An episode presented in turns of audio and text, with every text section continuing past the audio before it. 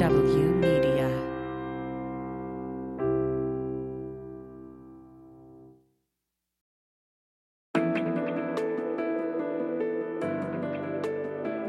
Spy Talk, a podcast at the intersection of intelligence, foreign policy, national security, and military operations.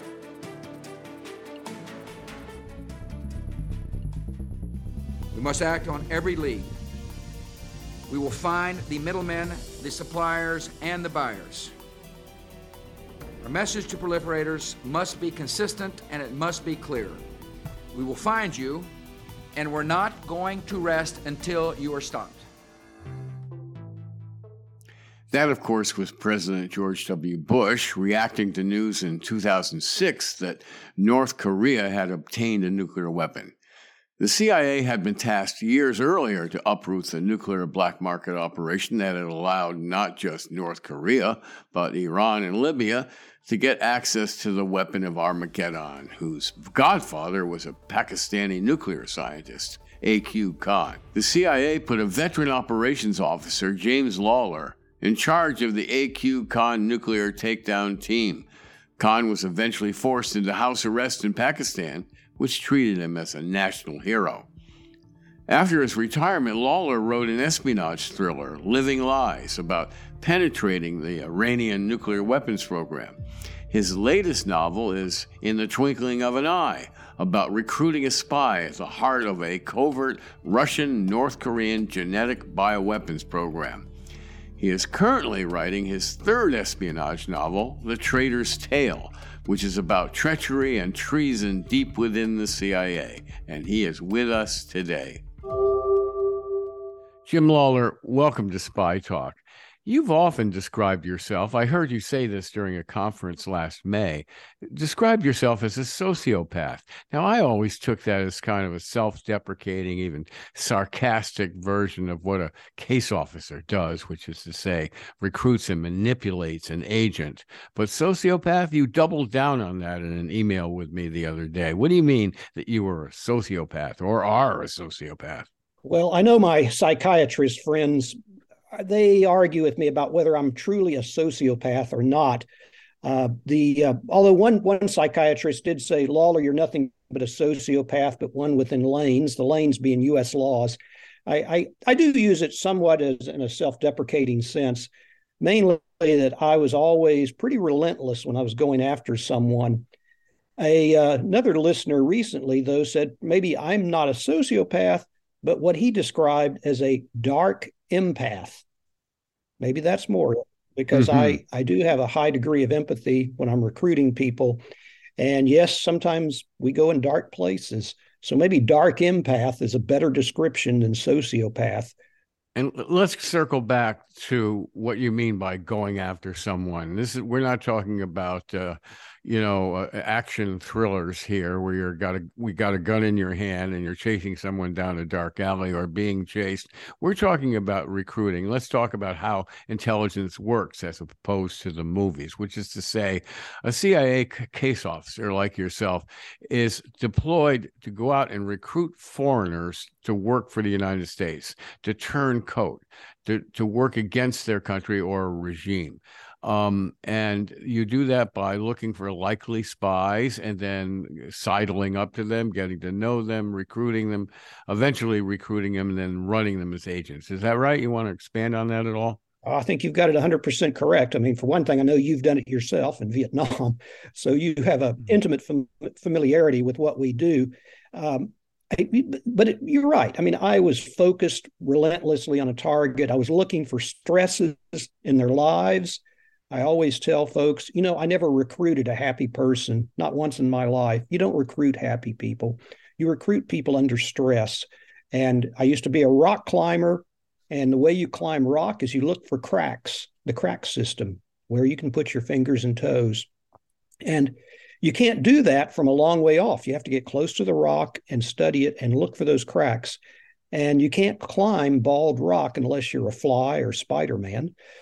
And so people, though, are similar. They all have crack systems. Every one of us has a crack system. And over time, I can tell what those cracks are, what the stresses are. And my talent was being able to spot the crack, get in and relieve the stress.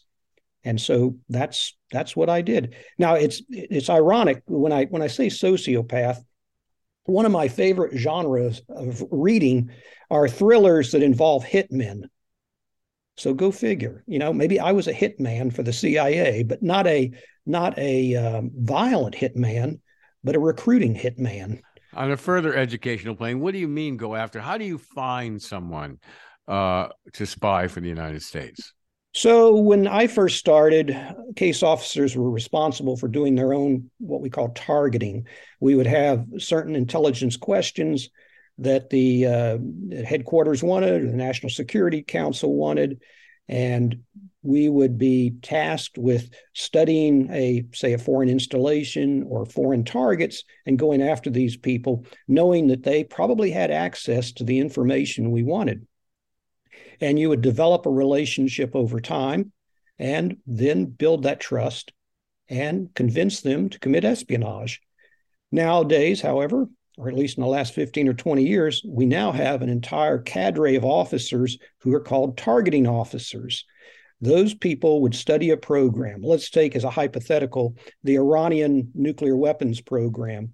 And they would study the structure of what we know about the Iranian nuclear weapons program, who the personalities are, who these people have maybe had previous contact with CIA case officers, how many of these people come outside of Iran and go to meetings where we can quote unquote bump them, get to know them, and hopefully recruit them. So we have a new set of these targeting officers, which helps the case officers like me spot the folks who are likely to be uh, very good targets with access to critical national security information that we need. Now, if you bump into an Iranian overseas attending a conference, let's say, or uh, uh, is a member of the Iranian diplomatic delegation in, in some other country, uh, they know when you bump into them that you're an American and you're up to no good, right? They might, and sometimes that's a good thing because if they want contact, then you know if they if they know that, and it's probably pretty obvious that they do, but yet they still persist in chatting with you. Well, that's a good sign. So sometimes it's a good mm-hmm. thing for them to know, hey, here I am. I'm a CIA officer. You know, I'm not the boogeyman. I'm really a human being just like you. And if I can relate to you on a human basis, that could be the beginning or the foundation of a trust relationship between us. So it would be very important that you find commonality with the person and that person might just want to defect say yeah help me get out uh, right. and then your challenge is to say no no we want you to stay in and and that's exactly it uh, we sometimes have these volunteers that have come out of a very sensitive program and or from let's say they're a foreign intelligence officer and they want to defect, they want to immediately come to the United States. And our job is to try and convince them, if possible, to stay in place and work in place as a clandestine source. We usually would uh, arrange some kind of uh, so called contract. It's not really a legal contract, but an arrangement that if they would stay and work in place as a source for a year or two years, maybe three, that afterwards we would resettle them and their family in the United States. And of course, they would have a probably a sizable bank account to count on when they move to the United States. And we have an entire part of the organization which is dedicated to resettlement of these folks, of these sources. You know that that when you're saying that when you're promising that to an agent and most of the time that's blarney that the, the, there's a high chance that they're not going to survive. Eventually spies get caught for the most part um, and so they're putting themselves on the line their lives are on the line it's very dangerous business of being a spy is that where the sociopath part comes in maybe but let me let me argue that point just a bit when I was on one of my tours, I think it was my third tour, I had a very senior case officer. Uh, he and I went to lunch one day, and he said, Jim, you know, you're not doing these people any favors when you recruit them. And I said, Larry, if I actually thought that, I couldn't do that in good conscience. You know, I've never lost a source, not one. It happens. Yeah, a good friend of mine recruited one of the sp- Russian spies that Aldrich Ames betrayed. The man was shot. And my friend asked to go to lunch with me. And we walked around the campus at Langley. And he said, Jim, if it hadn't been for me recruiting him, he'd still be alive. And my friend, he wept. And I said, Well, Francis, you didn't betray him. Somebody else did. Now, none of my source, I never lost any of my sources. And so maybe it was there, you know, there, but for the grace of God, go I. But I honestly improved the situation, the life of everybody I recruited. And yet, it's been widely reported that the CIA lost many agents in Iran because of a communications screw up, security screw up, and the same for losing agents in uh, China because of also perhaps because of a communications screw up. So it does happen. People get oh, it arrested happens. and it executed. Absolutely happens, and frequently, frequently it is a communications uh, snafu other times, though, it can be that the uh, other side has recruited somebody on our side, a mole. You know, Victor Cherkashin, who was the KGB handler for both Ames and Hanssen, he had a phrase which I really believe in. He said, It takes a spy to catch a spy. And that's very true in many cases. The only way we know that we're penetrated is when we recruit somebody on the other side who says, You've got a problem here's the problem's name or here's what I know about the problem. And we narrow down the field of possibilities to, uh, you know, sometimes pretty quickly to who the suspect is. And so sometimes they're betrayed. And in my friend's case, when his guy was betrayed by Aldrich Ames. But yeah, sometimes it is a, a commo issue. And I think the reason for that is that um, we have a number of sources, and sometimes folks like to economize. I hate to say that, economize on um, the communications network and use it for perhaps more than one source. Uh, that's that that's very unwise. It would be like meeting a source in a safe house and then meeting a different source in the same safe house. If just one of them makes a mistake, you've just condemned both of them and uh, or the same thing we used to have something i don't know if we still do or not something called an accommodation address where we would recruit a uh, friendly person abroad somewhere and we would give this mailing address to a source who could then send some kind of secret writing to the accommodation address. Well if you assign that accommodation address to more than one source and one source gets turned you've just ruined everybody on that chain. So you need to insulate stovepipe the things. And I, I personally, I think sometimes the mistakes are made when they don't consult operations officers in constructing these networks. You know, they they come in, they've got their budget. Oh yeah, this thing is secure. Well, it really doesn't matter how encrypted it is if they turn one of those people. It's just, you know, basically look at the plain text uh, messages, and it really it really doesn't matter. So I think mistakes are made. Yes, Fortunately, none of them ever happened to any of my sources, but yeah, sometimes that does happen. What is it that you liked about spying? You spent decades working for CIA, um, some 30 years, uh, and you are a legend, I should tell people, in CIA for breaking up the AQ Khan Pakistani black market nuclear uh, program uh, in which uh, the Pakistani scientists uh, delivered nuclear materials to North Korea and, and Libya. Um, what is it that you liked about? There were a variety of things uh, in the AQ Khan case or any WMD case, weapon of mass destruction case. If you can save the lives of hundreds or thousands or hundreds of thousands of people, in the case Khan was peddling a, a bomb that would have been uh, equivalent of a 14 kiloton weapon, same one that killed 140,000 people at Hiroshima.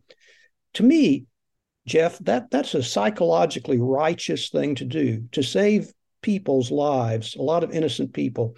In fact, a few years after we brought the network down, a good friend of mine in 2011, during the time that Gaddafi was being overthrown, he said, Jim, just imagine if your team had not disarmed uh, Libya, basically, you know, un, uncovered that network and disarmed Libya, Gaddafi might well have used those weapons against his own people or engineered a provocation in Europe, launched it across the Mediterranean just to create a distraction. So I think saving lives was a, a big psychological dividend for me. And then, quite selfishly, I enjoyed the uh, pursuit of a target. Again, I said earlier, I enjoy hitman. You know, somebody's plotting to go after somebody. Well, I don't assassinate them, but I recruit them. And there's a lot of the same techniques of going, you know, figuring out some place to be, sidling up next to them. I'm not putting a gun to their head, but I'm talking to them and I'm convincing them to betray a trust, to commit espionage. A few years ago, I was the featured speaker at NSA's Security and Counterintelligence Awareness Day, and I gave a talk about the types of people I recruited and how I did it. And there was this young man in the back of the audience. There must have been five, 600 people in this audience. And he raised his hand at the end of my speech and he said, Mr. Lawler, do you consider yourself to be a moral person? And I said, you know, that's a fair question, one I've pondered a lot. But the same way that I consider a young Marine Corps sniper who takes an Al Qaeda bomb maker into his sights at a thousand yards I think he's a moral person. And I think as long as I do it for national security reasons, that I'm a moral person. Where it becomes immoral, however, is how much I enjoy it. Speaking of WMD, let's talk about your newest novel, In the Twinkling of an Eye. Uh, you posit that uh, scientists have developed a new uh, biological weapon by doing some chromosome editing. Uh, tell us about that. So I wrote this well before the pandemic, and I consulted a number of eminent microbiologists and infectious disease uh, experts, Dr. Roger Brent, Dr. David Relman, Dr. Norman Kahn, and they all assured me that whatever I put in my novel, probably in the next 15 to 20 years, could be possible. And I think recent events and recent developments, scientific developments, have shown how frightening that possibility is that you could edit a, a gene. This is far, in my novel, it's far more effective than the gene editing technique known as CRISPR. But you could edit a gene and target specific people. If I got some of your DNA, I could do an assassination weapon against you that uh, is targeted only against you and not against anybody else. Or you could do it against an entire race of people if you were wanting to engage in genocide, because there are certain predominant DNA characteristics in certain races of people. And, you know, you could do that. That's a scary, scary prospect. Now, in my book, okay, the, the fictional part is the rapidity of this. You know, the the you know, it, it goes very quickly. And basically it just disassembles your genetic connections and you just dissolve into some kind of unspeakable goo. But and mm-hmm. that's that's not likely now. But in, in the book, a uh, Russian scientist has been seduced into this program by um, basically the Russian intelligence service, the FSB, which is their domestic service, and with promises of the best equipment, the best computational equipment, everything else, all the best artificial intelligence. And his reason is because his daughter is suffering, his 12 year old daughter is suffering from uh, leukemia, a, a, type of leukemia, a genetic damage to her that was caused actually by him and his wife. They were both uh, in Chernobyl when Chernobyl blew up, blew up in 1986. And so he's got damaged genes, as did his wife. He's passed it on to his daughter. His daughter is suffering. She's dying. And he sees this as a chance to uh, basically save his young daughter. And in doing so, though, he almost accidentally constructs this genetic weapon, which he didn't want at all. Now, let me ask you here what you're saying reminds me of the Manchurian Candidate, uh, the, the novel of the early 1960s by Richard Condon. And Condon said in an interview later that he had gotten a whiff of CIA's drug testing, uh, psychedelic uh, drug testing program, uh, and that gave him the imagination to conduct, uh, to write the Manchurian Candidate did you get a whiff of something going on that the Russians or the Chinese or the North Koreans were developing such a weapon? Is that what inspired you to con- construct this plot? Well, we know that just as in my novel, that the FSB does have a super secret lab that they refer to, I believe, as Lab X, and we don't know what goes on in there. Um, the Russians, even though they are signatories to the Biological Weapons Convention, as is the United States and most other countries in the world, they really don't care. Uh, we've had defectors that said that they actually accelerated their program after they signed the Biological Weapons Convention. So I think there's, I, in my heart, I honestly think that they probably are. They, meaning the Russians, perhaps the Chinese, the North Koreans, are working on some uh, extremely devastating weapons. Now we can we can conduct research like that, but it's only research, not for us to develop an offensive capability, but as a defensive mechanism. And so I, you know, spent a number of years trying to encourage our young case officers and FBI special agents to recruit us more human sources inside of these adversarial programs and tell us what is really going on because biological weapons and benign biological uses are so close. Unless you have a human source in there it's very difficult to tell is this benign research for for good for pharmaceuticals for the betterment of mankind or is it something that they're going to use as a weapon? Speaking of of the russians if, if you were cia director today uh, or over the past year would you alter CIA's collection priorities as a result of the of their invasion of Ukraine, or would you stay on more strategic targets like the development of of biological weapons and so on? That's a that's a difficult question, Jeff. I mean, I'm glad I don't have a Director Burns's job because that would be a very very difficult choice. I think personally, I think we should give the Ukrainians all assistance we can um, whatever we can do. I've actually made a few suggestions. I don't know if they've filtered up to him or not, but I think I think we're probably doing whatever we can. Uh, but you're right. You're balancing the priority of you know saving Ukraine because if we don't save Ukraine, all of that region is going to be at peril.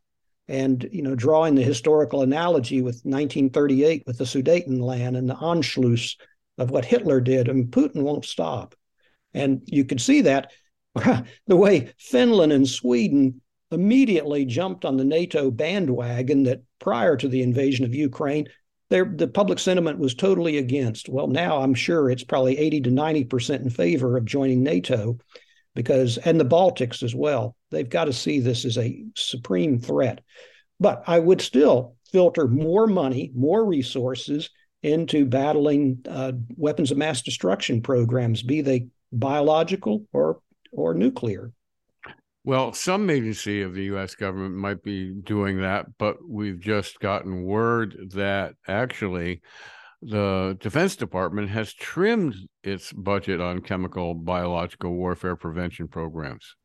I think that's insane. I, I heard the same thing, and I said, "This is absolutely, this is stupid. This is really, you know, ludicrous." I know my good friend Andy Weber who used to be at the Pentagon. He was former CIA case officer, and he was head of their WMD programs. And I know he's horrified at the fact that they're cutting back on on this. Um, these weapons are what we call game changers. They're very dangerous, and we need to funnel more resources, not fewer resources, into collecting in solid intelligence. And of course, I'm a human intelligence guy.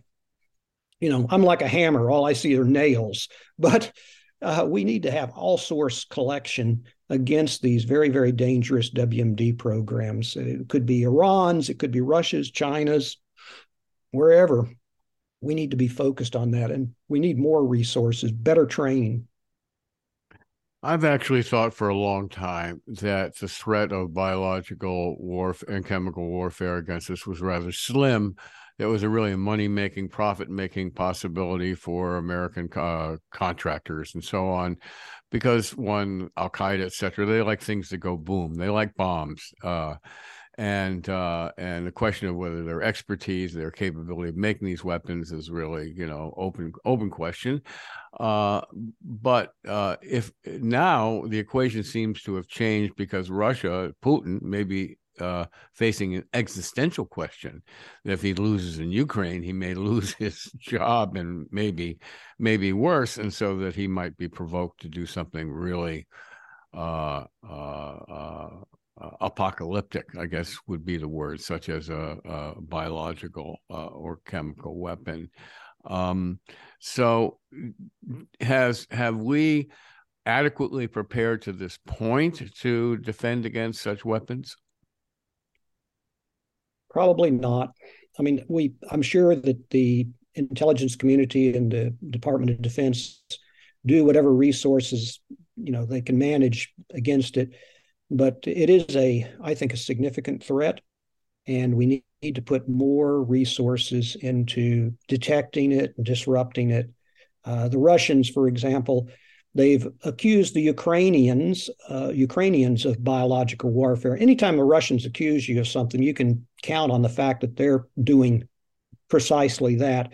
They, um, I've got some good friends at Defense Threat Reduction Agency, and we had a pro- we have a program where we go into these nations that used to have the Soviet Union had biological weapons labs, and we helped them convert those labs into laboratories for benign biological purposes, for detecting diseases, for preventing diseases.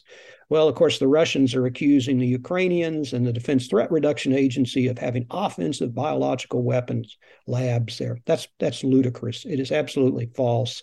But the Russians love to, you know, it's like Joseph Goebbels used to say, you tell a lie long enough and loud enough, and it becomes truth.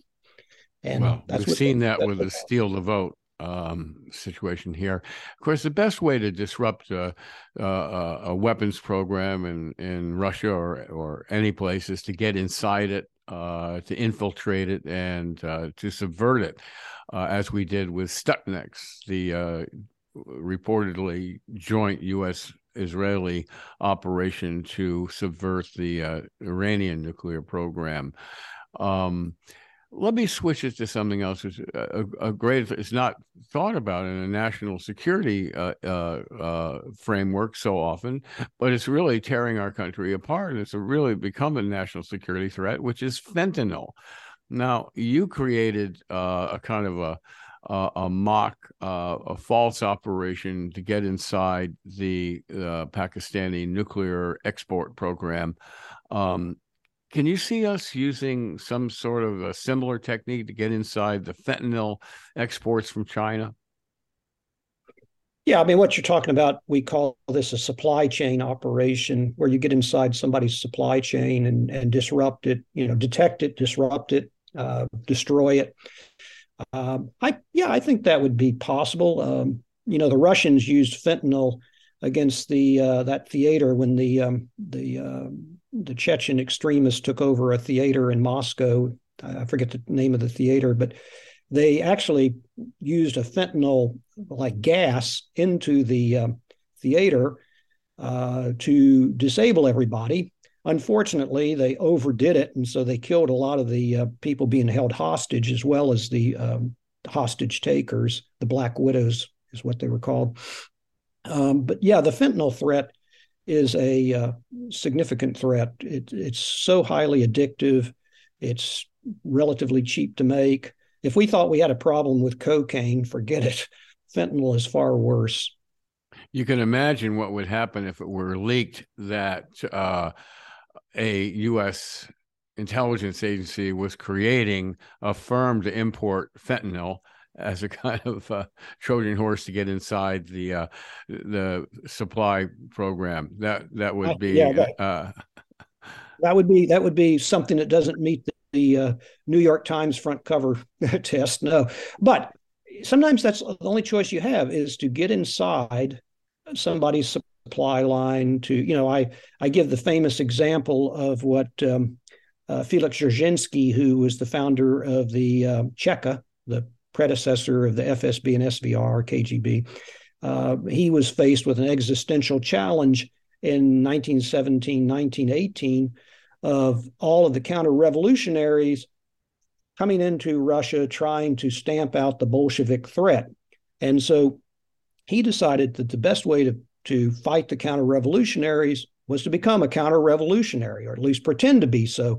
So he fanned out his Chekist agents across the Soviet Union, pretending to be counter revolutionaries, and they systematically detected all of the supply lines, all of the assets, and they rounded them up, shot them all. Uh, Sidney Reilly, ace of spies, was one of the spies that was ultimately caught and hanged. But he and and that's the same methodology that we could use or would have used in infiltrating a, a, supply line. But yeah, you've got to make control on it. Surely you don't want to fan the flames of say fentanyl imports or exports from China and imports into the U.S.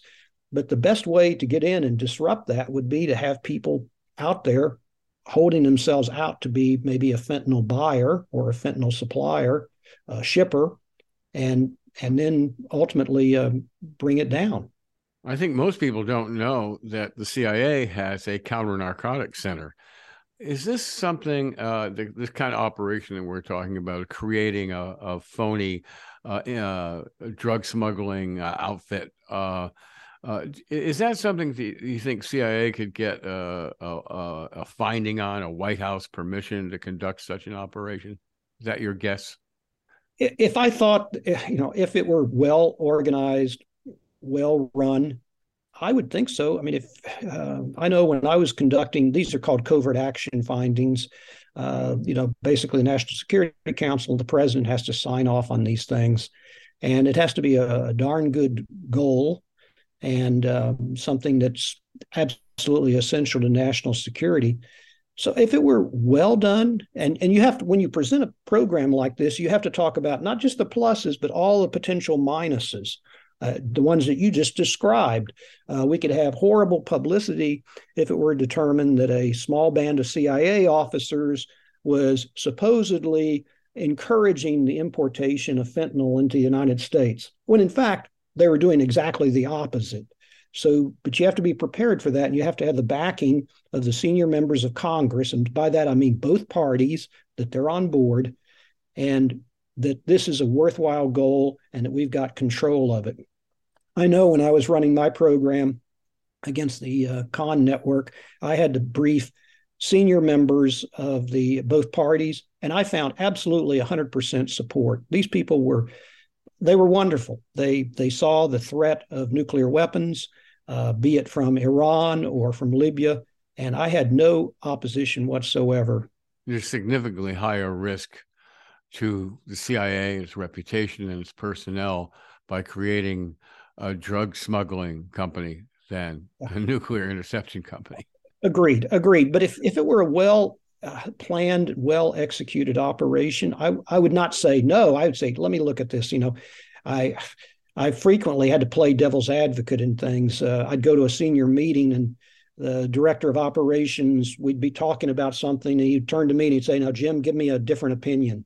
And you know, they welcomed a different opinion. Give me a red team on this. Why? What could go wrong in this? Uh, it's that old, and and you have the old uh, law of unintended consequences. And you have to think about, okay, what if this happens, this happens? That doesn't mean we can insure against this. I, I jokingly say, you know, CIA, that doesn't stand for Central Insurance Agency. There is inherent risk in all of this. But can we manage the risk? Can we minimize the risk? And do the gains far outweigh the potential losses, the potential risk? I have to ask this kind of thing that you would say at a meeting of senior officers at the at the uh, CIA. Is that how you gained the moniker Mad Dog?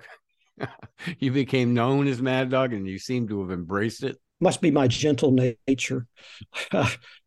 no, actually, I uh, I was posted in France. I used to make a morning run through the Bois de Boulogne, which is their big central park, you know, on the one on the western side of Paris. And I'd go for a long run. And one morning I ran past a German Shepherd who didn't bark or growl or anything. And I got about 10 yards past him, and suddenly my leg was clamped in his jaws. Hmm. And a German Shepherd has the most most pounds per square inch bite of any dog I think in existence. And so I got my leg outside of his mouth. I struggled forward. He was going to attack again. And I picked up a large branch and hit him upside the head, and he ran off howling. And I struggled home, got cleaned up, went into the embassy, got tetanus shots, and they said, you know, that dog was acting so erratic. You need to go to the Pasteur Institute here in Paris, where they've developed, of course, the rabies vaccine back in the 19th century. Louis Pasteur developed it. So I went to the Pasteur Institute, got a shot in each arm, and was told to come back in a week for a, one shot in the left arm, and then a week after that, a shot in the right arm. And if I did that within 30 days of being bitten, I would be immunized against rabies. But if I didn't get it, I would go progressively mad and surely die. I think there's been maybe only one person in history who ever survived rabies. It's that lethal. The lethality is almost 100%. Well, at the time, I was having some friction with some people back in Langley. So I decided I'm going to make a list of all the people I'm going to bite if I develop rabies. And so that's how my nickname was born. I dare say that's the uh, the most dangerous uh, situation you found yourself in in a long career at CIA.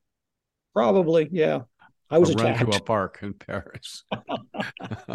well, Mad Dog, we'll leave it at that. This has been Jim Lawler, a legendary CIA officer, and uh, I suspect we'll have him back on the program again soon. Thanks, Jim. Thank you, Jeff.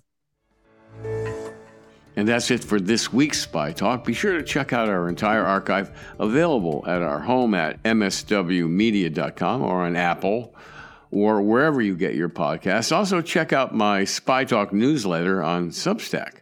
I'm Jeff Stein. This has been Spy Talk. See you again soon.